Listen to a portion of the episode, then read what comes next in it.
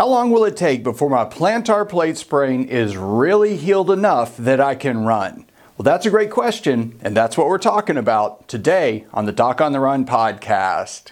Listen, if you got a plantar plate injury, you are probably going to want to check out this thing I created for you. It's called the Plantar Plate Masterclass.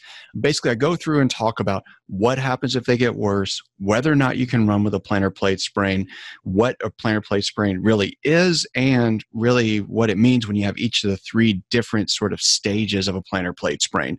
So I'll talk more about it at the end of this episode, but you should definitely go check it out. It's free and you can sign up and you can get access to it at Plantar Plate Masterclass. Uh, well, actually, it's at docontherun.com slash plantar plate masterclass, but I'll explain more about it uh, after this episode. So let's play the intro and then get into it.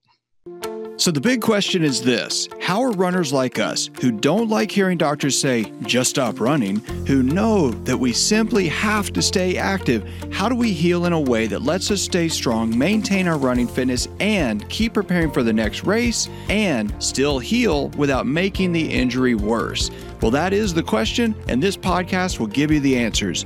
My name is Dr. Christopher Segler, and welcome to the Doc on the Run podcast.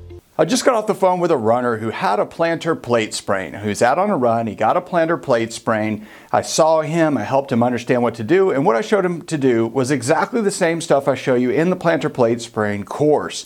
I showed him how to take the pressure off of it. I showed him how to reduce the inflammation around the joint. I showed him how to tape it to actually reduce some of the stress and strain on the plantar plate ligament. Now, in his case, that was all he needed. So he called me and he talked to me a few weeks in, and he was doing really well. He'd had a huge improvement, he was doing much better, but he had a great question. His question was When is my plantar plate sprain really healed enough that I don't have to worry about it anymore? Now, this is a really good question. Now, I got a plantar plate sprain myself, and I was running on the Dipsea Trail. I basically dinged the plantar plate and injured it running down the steps, the wooden steps on the Dipsea. And I did all the right stuff away because I knew exactly what to do. So I reduced the inflammation, I reduced the stress and strain on the ligament, I took the pressure off the ligament, I protected it.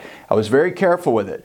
I took a couple of weeks off where I did not run on the Dipsea Trail but after only a few days, after reducing the inflammation and taking some of the pressure off of the ligament, well, I started to run again. And I continued to ramp up my running slowly, making sure that my pain level did not go up but once I was pretty sure it was healed, healed enough that I was returning to running 10 to 14 miles on the Dipsea Trail, well, at that point, I was pretty confident it was fairly healed. But I will tell you that I actually kept taping that ligament and kept using pads and um, different methods to offload it in different shoes for a period of time of about two months after I actually thought it was technically healed.